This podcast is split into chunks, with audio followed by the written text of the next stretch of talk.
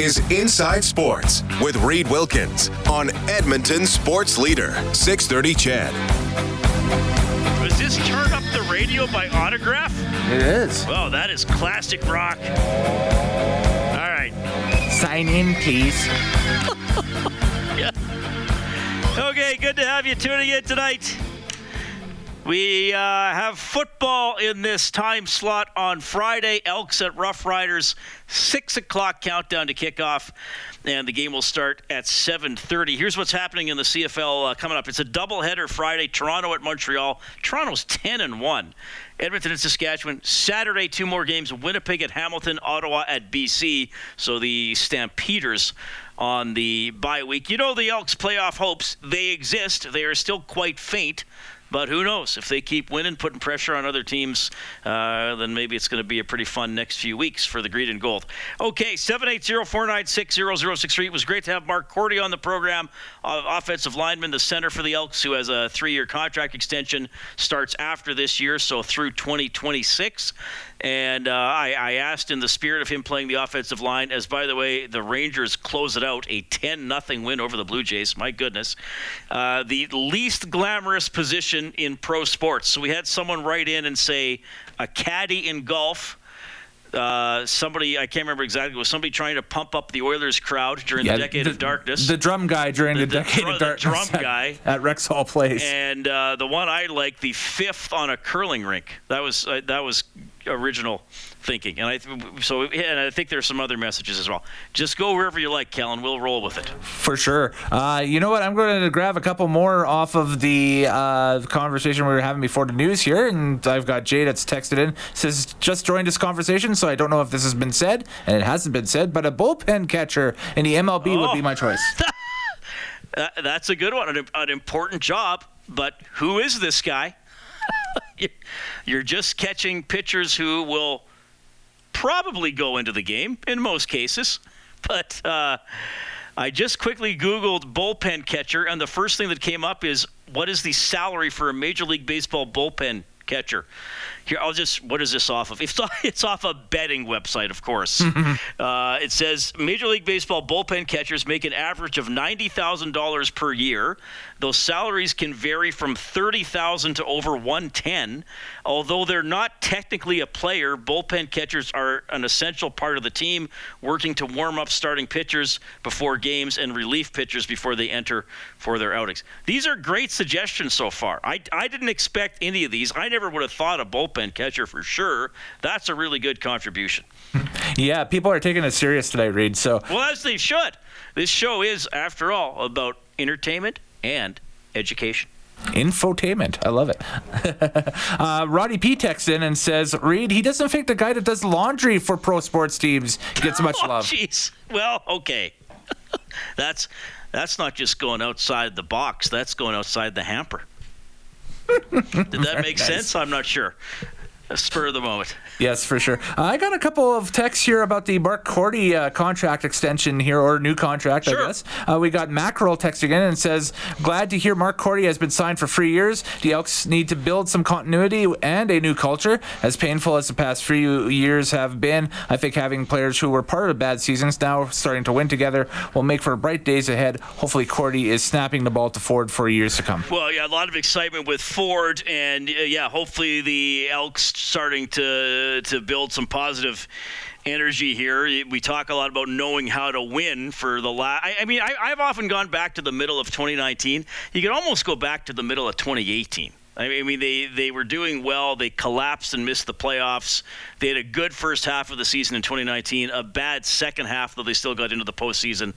And then uh, no season in 20, uh, bad year in 21, bad year in 22. They, they might not wind up, they, well, they probably won't have a nice looking record by the end of this season, but you might have a little more hope. And it's been interesting to me for me seeing, you know, the Elks on social media posting some of the behind the scenes celebrations and the players in the dressing room after the game and, and seeing a little bit more of that positive energy and, and maybe a team that hopefully is starting to figure it out a little bit and start to think, hey, you know what, we are good. Hey, we don't have to lose every game. We can come back you know, we can uh, get some wins. You know, if they can go into Saskatchewan and win on Friday, that's four and two with Ford as the quarterback. That's that's a pretty good winning percentage. Mm-hmm. We've got one from the Wayner that's texted in. And he says, Mark Korte has matured in his role. Congrats and continued success. Yeah, I think he's an important part of the team. I, I, I really do. Um, and look, obviously he's he's a friend of the show, if you want to call him that. He's been generous with his time over the years, even going back to the U of A. So he's he's a great guest for us. But I, I, I think that, yeah, he uh, he's one of the leaders uh, on the team. And by the way, the O line got a game ball after the game on Saturday because they had over 200 yards rushing, right? So, yeah, that's fair. Right on. Mystical Mickey texting in and says, You've heard it here first. The Elks will blow out the Riders on Friday. okay, well, we'll make a note of that, Mystical. Uh, was it Mystical Mickey or Mikey? Miss, Mystical Mickey Mystical is what I got. Mickey. Uh, all right. Well, that's not a Mickey Mouse comment, I hope. uh, I, I feel like Elks fans deserve a nice, easy blowout win where you cruise to the finish line. I'm not counting on that. However, it's still like they're playing better. I, I, I don't know if they're a, a blowout capable team. And is Saskatchewan going to get blown out two games in a row? They lost 51 6 on Saturday. I expect them to be quite ornery. Though I do think the Elks can win. I, I, do think the Elks can win for sure. I'd even make them a favorite in that game if I were doing the line, which I'm not. Right, for sure. Uh, flipping back to the previous conversation on least glamorous uh, uh, positions in pro sports, uh, Cowtown Bob says the equipment manager for a football team not glamorous. Uh, well, there's not a lot of glamour for the equipment guys and the trainers and all that kind of stuff. And uh, I'll, I'll defer to Rob Brown on this one because he tells some great stories about uh, the the work that a lot of those guys do. And and people have probably heard these stories. You know, a hockey team flies into a city uh, you know, maybe they've played in, in, in Pittsburgh and then fly into, you know, Nashville, Chicago for the next game, and the players and the coaches go to the hotel and go to bed. The equipment guys got to go to the to the rink and unpack everything and set up for the next day's practice or morning skate. So yeah, that is a that is not a glamorous job, but very important, and those people are, are really appreciated by the players for sure. Mm-hmm. Larry uh, texting in, being a little cheeky on the text line tonight, saying any position with the Maple Leafs. Oh my goodness! The well, smack talk has started. You got, you got, you got to get a little bit of Leaf trolling in, or you're not doing your job as an Oilers fan. Yes. uh, got some Oilers text here too, Reed, if you'd like. Yep. For sure. Uh, Freddie texting in and says, Hey, Reed, I am so antsy for the Oilers season to start. I totally think they're one of the Cup favorites. Which Pacific Division team do you think will give them the biggest challenge? Well, I, I, probably a bit of an unoriginal answer, but I, I, guess I would have to go with the two teams they, they played in the postseason last year. Vegas, you know, had that one year out of the playoffs when they had a lot of injuries. We, we know what the attitude of their roster is. I, I you know, I've I've said the Oilers. Uh, could have used some more miserable bastards. I don't know if I can keep saying that over and over again. They could have used some more miserable bastards against Vegas. Vegas just seems to play that way they, they get on the ice and they just get angry and might do cheap things or cross the line every now and then. Uh, and, and as we know, they're they're willing to make trades or sign guys, all that kind of stuff. LA, I think will be good. They obviously made the the, the significant trade with the Jets. Uh, I think McLellan's done a really good job coaching there the last couple of years, and I think I, am going to make this statement. It might seem kind of weird, but remember, maybe remember that I said this. And if it comes to be true, then we'll talk about it. If it's not true, let's forget about it. I, I think that of all the teams in the NHL, the team that will most have the Oilers in their crosshairs are the LA Kings.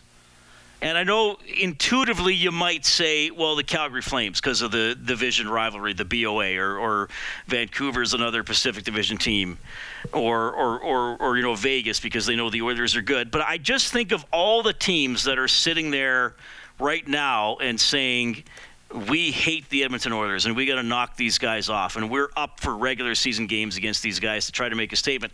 I think it's LA because of the last two playoff series. Edmonton has eliminated LA the last two years in a row. Flip, like flip the script. If the Oilers had been eliminated by the same team two years in a row, we'd be talking a lot about we got to beat that team and we hate that team. And McLellan said it uh, in his. Uh, I, I don't know if it was his it was one of his postseason availabilities. It was either right after the, the game they lost to Edmonton, or it was when he did his you know garbage bag day interview. He said, "We got to find a way to beat Edmonton. Like if we can't beat Edmonton, we don't even get out of the division. And if we don't even get like you forget about the Stanley Cup, if we can't even get past one team in our division, so I think that the Oilers." Are going to be a target when it comes to the Kings. And I think the Kings I would guess when the schedule came out that the, they found those games against the Oilers before any others. Mm-hmm. Uh, Pete in the puddle text again tonight, asking about Dylan, Dylan Holloway here. He says, I think Dylan Holloway will be a good third liner this season and eventually be a top six forward. He's big and will learn how to finish his chances around a net. I'm much less optimistic about Philip Broberg. Not really sure about what his identity is. He doesn't play mean, and his offense lags behind most of the others Oilers defense, defensemen. That's from Pete in the puddle. Um okay, I, look, I, I, I think Holloway, there's a lot of potential there. I, I think with Broberg, he's still pretty young. Um, you know what he got to, I think 46 or 48 games last year. I, I, I, assume he'll play more than that this year. You know the old saying is defensemen take longer to mature. I think we got to remember that with Broberg. You know Ken Holland was on with Bob yesterday and said like these guys are still pretty young, very early 20s. Uh, and and the thing is, like the Oilers, obviously you want Broberg to be as good as possible, but they don't need Broberg to be a star. I mean, he can come along and, and be a support player. I, I, I like, to me, what that texture is saying is Philip Broberg doesn't have a defined strength, and and that's a problem. Um, but having said that, if he's just like a solid all-round player that is is reliable. That's kind of what the Oilers need in that role. So uh, yeah, I mean, I, I guess you, you, never know how a player is going to turn out until you see it. Um, I, I, think it's a big year for Broberg. Like, hopefully, there's some signs of who he's going to be this year, and he has more opportunity to demonstrate that. But I, to me, I think, I guess I would respond to that texture. Valid concern, but to me, it's too early to take the analysis to that extent on Broberg. That's how I would reply to that. Mm-hmm. Got, uh, I got a couple more least desirable here to kind of wrap up that sure, conversation, Reed. For sure. Uh, Roy in Edmonton again, uh, firing shots. It's that time of season again. Uh, clearly the starting center for the Calgary Flames, oh, Roy oh, in Edmonton. So okay. there we go. Yeah, okay. And then I got an unknown one that had texted in and said the stable boy or assistant for a racehorse. Oh, wow. I never would have thought of that either. Okay. Well, we got some good ones there. The uh, least glamorous position in pro sports. Thank you for your contributions at 780-496-0063. Hey, I want to remind you this portion of the show has been presented by Cougar Paint and Collision, our family helping your family for 40 years. We love the folks at Cougar Paint and Collision, and we'll visit with uh, Tim Enger, the Executive Director of Football Alberta, when we get back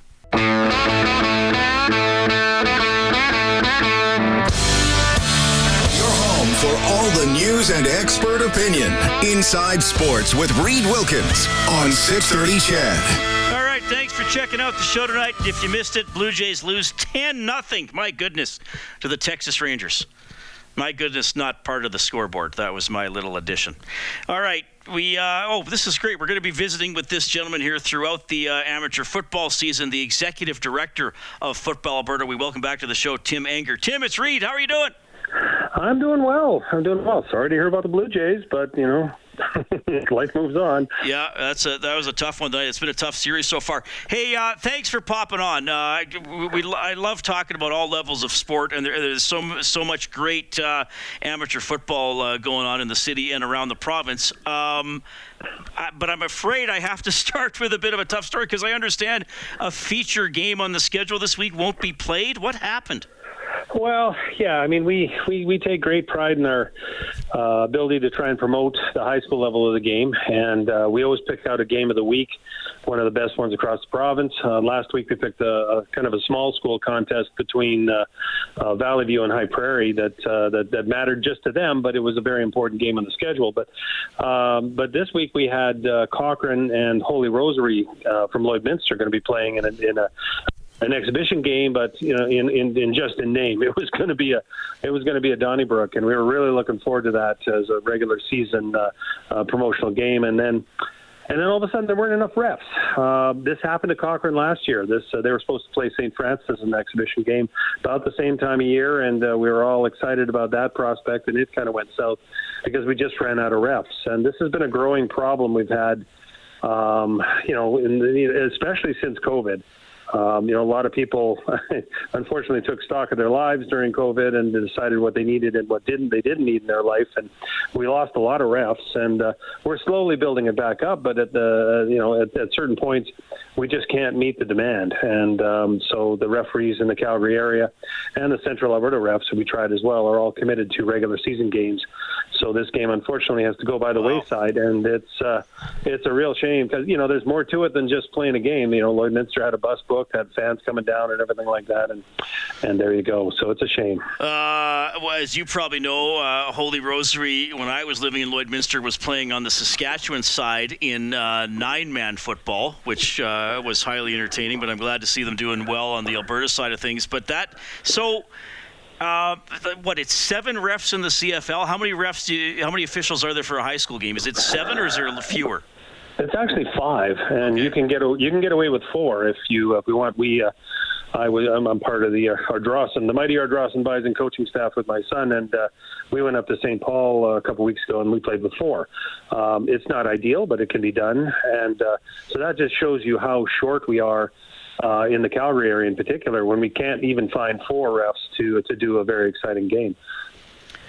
Okay, well that's that's tough. Uh, I, have done this story with, with a variety of sports in my in my decade hosting the show too, and it's, I mean, we were talking about. Uh, team sport jobs that aren't glamorous and like refing's not glamorous and there might be uh, abuse and and uh, you know maybe not a lot of pay if you're starting off young so where, how do you how do you recruit people like how do you get young men and women wanting to grab a whistle and, and spend three hours on the football field? Well, well, the sad part is is that uh, it's not. There might be abuse. There will be abuse, and that's one of the things that we we we're, we're trying, you know, to to kind of get into the mindset of both players, coaches, and and fans alike because you can't play without these guys. You know, you can be all big and bad on the sidelines and yelling and screaming at them, but if they go away, you don't get to play games anymore. And uh, you know, we've we've made a concerted effort to talk to uh, graduating players from the university and junior level, but also from the high school level. We, when we have our uh, Senior Bowl tryout camps, we always have the officials come in and do a presentation um, because not everybody's going to get to play in the Senior Bowl. Of course, not everybody's going to be moving on to post secondary either. So if you love the sport, and you want to stay involved, that's where we go. And, and like I say, I think we've done a really solid job of trying to build up the numbers uh, since COVID because we really did take a hit there.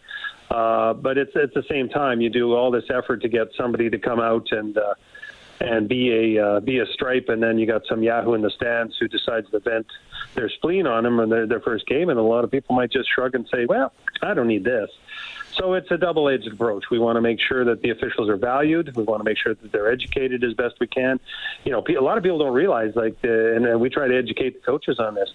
To be a, even an amateur official, you have to take an exam every year sometimes two, and you get graded. And if you don't make the grade, you don't you don't hit the field. And uh, for the coaches, they just have to take kind of a pretty pedestrian level one coaches course, and and then they're free to to, to sprout their wings and take off. So it's it's it's a bit of a grind, and it's it's tough to convince people to do it. But those that do get involved, um, one of the things is that it's a real quick path to the CFL when you think about it. You know, you might not have made it in your playing days, but there's a lot of people that are that have moved up and are now doing uh, the CFL games. You know, Rob Skaggs is a good example. Rob Yellen from the Edmonton area. There's been a lot of uh, refs from Edmonton, and sometimes we have to tell the CFL to kind of slow down, like right. stop stop taking our refs. Uh, but, Tim, I'm just uh, I'm just going to jump in because we're into the last uh, 90 seconds. It's like we're doing a two minute drill because I want to touch on a local story. What, what is it? What is Harry Ainlay's streak now? And is there anybody that has a chance to stop them this year? Well, they haven't lost a regular season game in the Edmonton area um, for since 2018. They've usually have their their annual tilt against Salisbury, which is the only program that's really given much of a push in in that period of time. Uh, but you know, Salisbury, by their own admission, is rebuilding this year. They're still a strong program, but uh, they may not have the moxie to get through a, a Harry Ainlay. But uh, you know, there's a couple programs that are really sharpening their their their act. Uh, uh, Bev Facey hung with Harry Ainlay for a good, uh, you know, well into the third quarter last weekend before the inevitable happened and uh, they're putting something together at Paul Kane too that's pretty special out in St. Albert. So, so those are games that are you know even, well those have already been played, but are, are very interesting. And Harry Ainlay kind of really encourages everybody to get better because they know at the end of the line they've got some St. Francis and Raymond's waiting for them, and um, right. you know so so getting good good competition in the in the area is important to them. All right, uh, Tim, let's keep doing this throughout the season so we can get uh, updates. I, I know there was probably more you wanted to touch on, but we'll do this again soon. Really appreciate your time, man. All the best. All's good, Reed. Talk to you later. Tim Enger, Executive Director for Football Alberta. That sucks. One of the best games in the province this weekend had to be uh, canceled at the high school level because they didn't have enough uh, officials for the game. That is tough to hear. Okay, thanks to Dave Campbell, producer of the show. Kellen Kennedy, your studio producer. My name's Reed. See ya.